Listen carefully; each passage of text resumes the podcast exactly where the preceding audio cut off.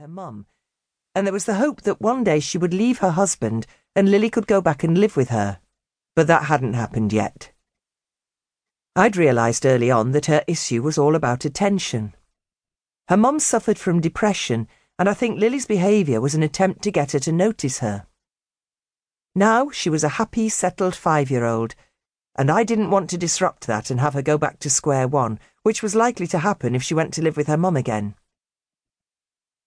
My other placement was 14 year old Louisa, who had come to me around the same time as Lily.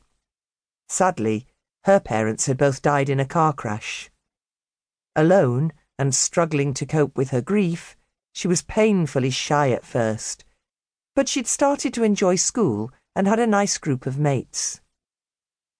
Our little family rubbed along nicely. Louisa treated Lily like a sister and was very protective of her, and Lily adored her. Also, because they were different ages, they needed me in different ways, which made for a good balance. However, I knew it wouldn't be long before things changed again. Now Daniela's gone, I expect I'll be offered another placement any minute, I told Vicky. Yep, she said. You should enjoy the peace and quiet while it lasts. I was a single foster carer, so I had to cope with challenging children on my own. But I loved every minute of it.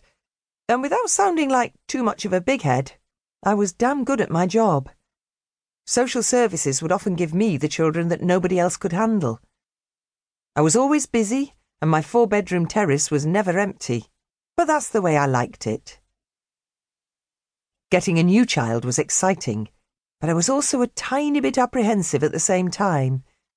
Whenever a new placement arrived, the dynamic of the house changed, and it always took a few weeks for everyone to settle and find their place in the new pecking order. Right, must go, said Vicky, drinking up the last dregs of her tea. Before you know it, it'll be 3.20 and the kids will have finished school. I must get on too, I said. I need to get this baby stuff packed away. Good luck, said Vicky. After she'd gone, I cracked on with my sorting. I was about to tackle the toy box when the phone rang. Maggie, it's Mike Mitchell. How are you? Fine, thanks, I said. Mike was the fostering manager at the local authority. I'd worked with him for years and we knew each other well. What can I do for you? I asked, although I suspected that I already knew the answer to that one. I've got a bit of a sensitive case that I thought you might be able to help with. Go on, I said. I'm all ears. I listened as he explained they were looking for a placement for an 11 year old girl who had just been taken into care.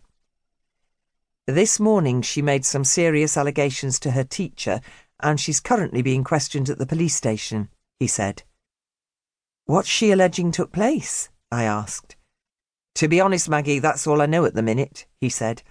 The allegations are serious enough to mean that she can't go home, so we need to find somewhere to place her. By all accounts, she's a bit of a tricky character and she'll need to be handled sensitively. He paused. So, he said, what do you think?